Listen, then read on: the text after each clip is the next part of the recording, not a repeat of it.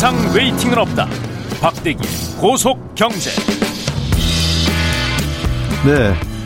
김경래 최강 시사 3부 시작하겠습니다. 박대기의 고속 경제입니다. 더 이상 기다림은 없다. 박대기의 고속 경제. 오늘도 KBS 박대기 기자 나오셨습니다. 안녕하세요. 네, 안녕하십니까? 네.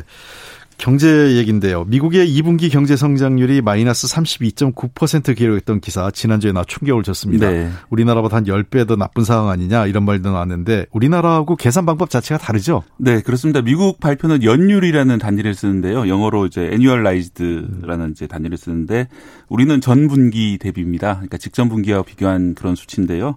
그래서 미국이 연율인 마이너스 32.9%를 우리나라 마찬가지 기준인 직전 분기 대비로 하면은 음. 마이너스 9.5%가 됩니다. 어, 여전히 네. 우리나라보다 우리나라가 이제 마이너스 3.4%니까 2분기에 네. 우리나라도 3배 정도 나쁘긴 한데 뭐 10배 정도는 아닌데 음. 좀 그렇게 이제 연율 단위로 하다 보니까 좀 잘못된 오해가 있었던 것 같습니다. 네. 좀 더 구체적으로 연율 계산 방식은 어떻게 하신 하는 거죠? 연율은 이런 추세가 1년간 계속된다면 총 몇 퍼센트 성장 또는 감소하겠는가 이렇게 음. 계산하는 것인데요.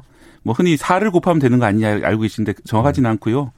어, 예를 들어서 이제 어, 10% 성장이었다. 2분기에 직전 분기 네. 대비해서 그러면은 10% 성장을 총 4번 하면 몇 퍼센트가 되겠느냐. 그래서 1.1을 4번 곱해 가지고 하기 때문에 뭐 46점 몇 퍼센트 이렇게 나오는데요. 네. 어, 그런 식으로 이제 어, 반복한 2분기와 같은 성장이 앞으로 4번 이어진다면 얼마나 될 것인가. 이, 음. 이 경우에는 마이너스 9.5%인 2분기 성장을 4번 반복하면은 어, 마이너스 32.9%가 된다. 이런 예. 의미라고 생각하시면 그러니까 시철, 시, 그러니까 실제로 얘기하면 이 지금 현재 나쁜 상황이 쭉 1년 동안 네. 지속되면 얼마큼 나빠지겠다 네. 하다 보니까 굉장히 나빠질 경우 굉장히 나 굉장히 과대하게 예. 나쁘게 나오고 조, 반대로 좋을 땐 또 아주 좋게 나올 예. 수도 있겠네요. 굉장히 진폭이 크기 때문에 네. 주, 조심해 쓰셔야 되고요. 예. 어, 실제로 이렇게 연율 단위를 쓰는 나라가 미국하고 일본 정도만 있고요. 주요 국가 가운데는 네. 뭐 우리나라를 포함한 OECD 대부분의 국가들은 그래서 음. 직전 분기 대비를 쓰고 있습니다. 그 보통은 지금 우리가 전분기 대비 쓰고 네. 과거에 저도 뭐 연구소에 있었을 때 많이 썼던 게 전년 동기 대비도 예. 하거든요. 그러니까 예. 이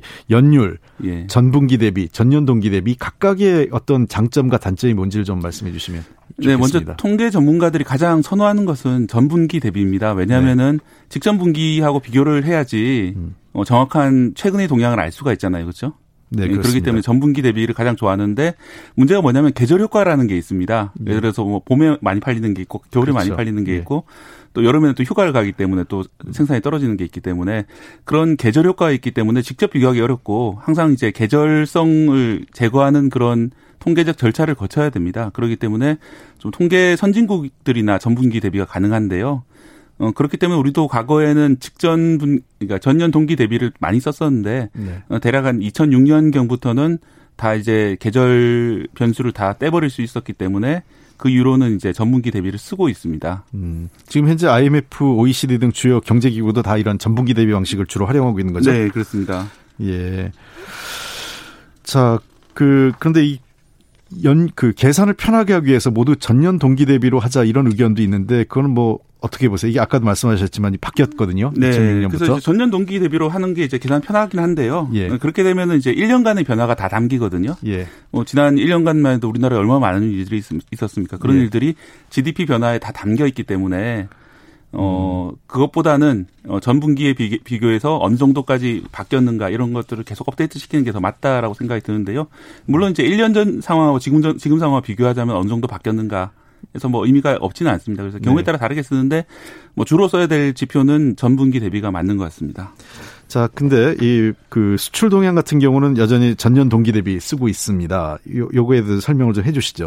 네. 네. 수출 동향 같은 경우에는 계절 효과를 계산하기 어렵기 때문인지 계속해서 전년 동기 대비를 쓰고 있습니다. 네. 그래서 좀 이것도 계절 효과 같은 거를 넣는 방법을 계산해야 되는 거 아니냐 이런 이런 의견도 전문가들 사이에 나오고 있는데요. 어, 만약에 이런 경우처럼 전년 동기 대비를 쓰는 경우라면은 이게 전년 동기 대비라는 점을 좀 인식을 하고 음. 어, 이번 달이 몇 퍼센트 나왔다는 것보다는 지난달에서 어느 정도 바뀌었는가 뭐 그런데 좀 초점 맞춰주면 좋겠습니다. 지난달의 전년 동기 대비와 이번 달의 전년 동기 대비를 비교해서 음. 어느 정도 바뀌고 있는지 이런 것들이 더 중요한데요. 어, 제 생각에는 이제 전년 동기 대비 수출 동향을 쓰는 이유는 음. 매달 1일 날 전달 그 발표를 하거든요. 예. 매달 11일, 20일 이렇게 발표를 하는데 워낙 급박하게 발표하다 보니까 이렇게 전년 동기 대비를 쓰는 것 같습니다. 네. 어, 이틀 전에도 나왔죠. 7월 수출 동향이 마이너스 7%로 나왔는데요. 네. 음, 이게 이제 기사를 보 의한 의아하신 분들도 계실 텐데 전문가들이 꽤 괜찮아졌다라고 얘기를 하잖아요. 네. 그 이유는 이제 전 전달인 6월 달의 수출 검사가 마이너스 10.9%였는데 음. 마이너스 7%로 좀 나아진 거 아니냐 이렇게 어. 보고 있는 상황입니다. 그러니까 구체적으로 전월 대비하면 도리어 상승한 걸로 좀 나올 수도 네, 있다는 거네요. 그렇습니다. 전월 예, 예. 대비해서는 좋아지고 있다는 추세가 있기 때문에 예, 예. 좀 좋아지고 있는 것이다. 음. 여전히 이제 지난해보다는 마이너스 7% 상황이지만 뭐 전달보다는 좀 좋아진 거 아니냐 이렇게 네. 볼수 있는 겁니다. 예. 자, 우리나라 경제 통계가 지금 말씀하신 대로 대부분 전분기 대비로 발표를 하는데 지금 수출 동향만 예외라고 했는데 그 외에도 전년 동기 대비 한 경우가 또 다른 통계가 있나요? 네, 그게 이제 보통 이제 취업자 수 발표하는 네. 경제 활동 동향이라는 그 중요한 조사가 있는데요. 네. 그거 같은 경우에는 뭐 전년 동기 대비 취업자 수가 늘었다 줄었다 이렇게 계속 발표를 하고 있는데 음. 어, 그 같은 경우는 이제 수출 동향하고 다르게, 어, 표준화가 돼 있거든요. 음. 그러니까 계절 효과가 제거가 돼 있기 때문에 이 경우에도 어, 월별 차이를 보는 게 더 정확하지 않냐는 의견이 음. 있고요. 예를 들어서 이제 6월 달에 전년 동기 대비해서 마이너스 35명, 35만 명, 그러니까 35만 명의 취업자 수가 감소했다는 발표가 있었는데요. 어, 그것보다는 전달에 비해서 얼마나 줄었냐 이게 더 중요하고 더 중요한 거는 2월 달부터 코로나 이제 일구 여파가 있었지 않습니까? 2월 이후로 6월까지 79만 명이 줄어 있는 상황입니다. 취업자가. 네. 그렇기 때문에 약 한 80만 명 정도의 취업자 감소가 코로나 때문에 생겼다. 이 80만 명에 대한 문제를 어떻게 해결해 줄 것인가 이런 것들에 초점을 맞출 필요가 있습니다.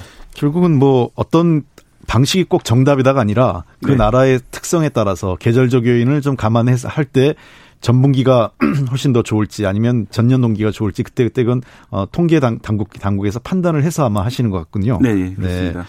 자, 그럼 저 처음으로 좀 돌아가서 서두에 우리나라보다 미국이 2분기 성장률이 3배 정도 나쁘다고 말씀하셨는데 이제 이런 기사 댓글을 보면 우리나라가 최근 몇 년간 계속 성장률이 나빴기 때문에 미국보다 네. 어, 성장률이 적게 감소한 것 아니냐 이런 주장이 있습니다. 소위 얘기하는 이제 기저 효과라고 얘기하는 네. 거죠. 네, 네.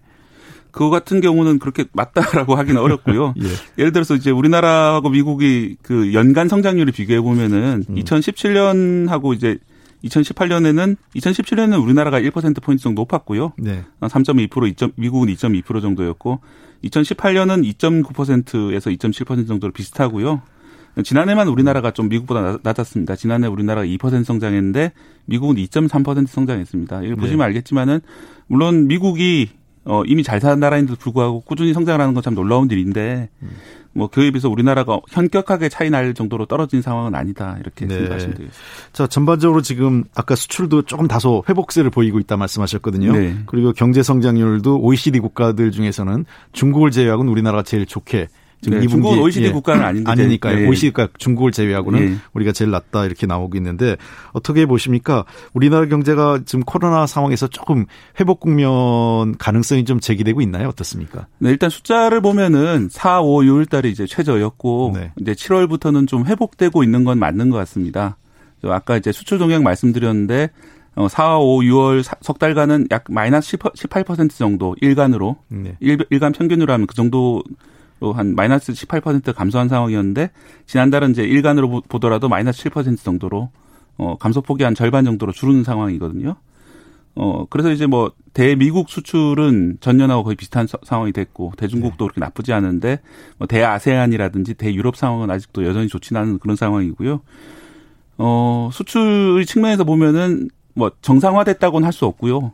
안 좋아졌던 것이 한 절반 정도로 줄어든 그런 상황인데 말씀드렸던 것처럼 어 80만 명 정도 고용 감소한 현상이 계속되고 있기 때문에 어 그런 이제 이런 현상이 벌어지면 항상 어려운 쪽이 더 많이 생기지 않습니까? 예. 그 취약한 계층이 있기 때문에 그런 상황으로 볼 때는 뭐 경제가 나아졌다라고 하기는 어려운데 경제가 바닥을 찍었다는 건 맞는 것 같습니다. 네, 아, 경제가 다소 빨리 회복되길 바라는 국민적 여망이 있는 것 같습니다. 자, 감사합니다. 박대기의 고속경제 KBS 박대기 기자였습니다. 고맙습니다. 네, 고맙습니다.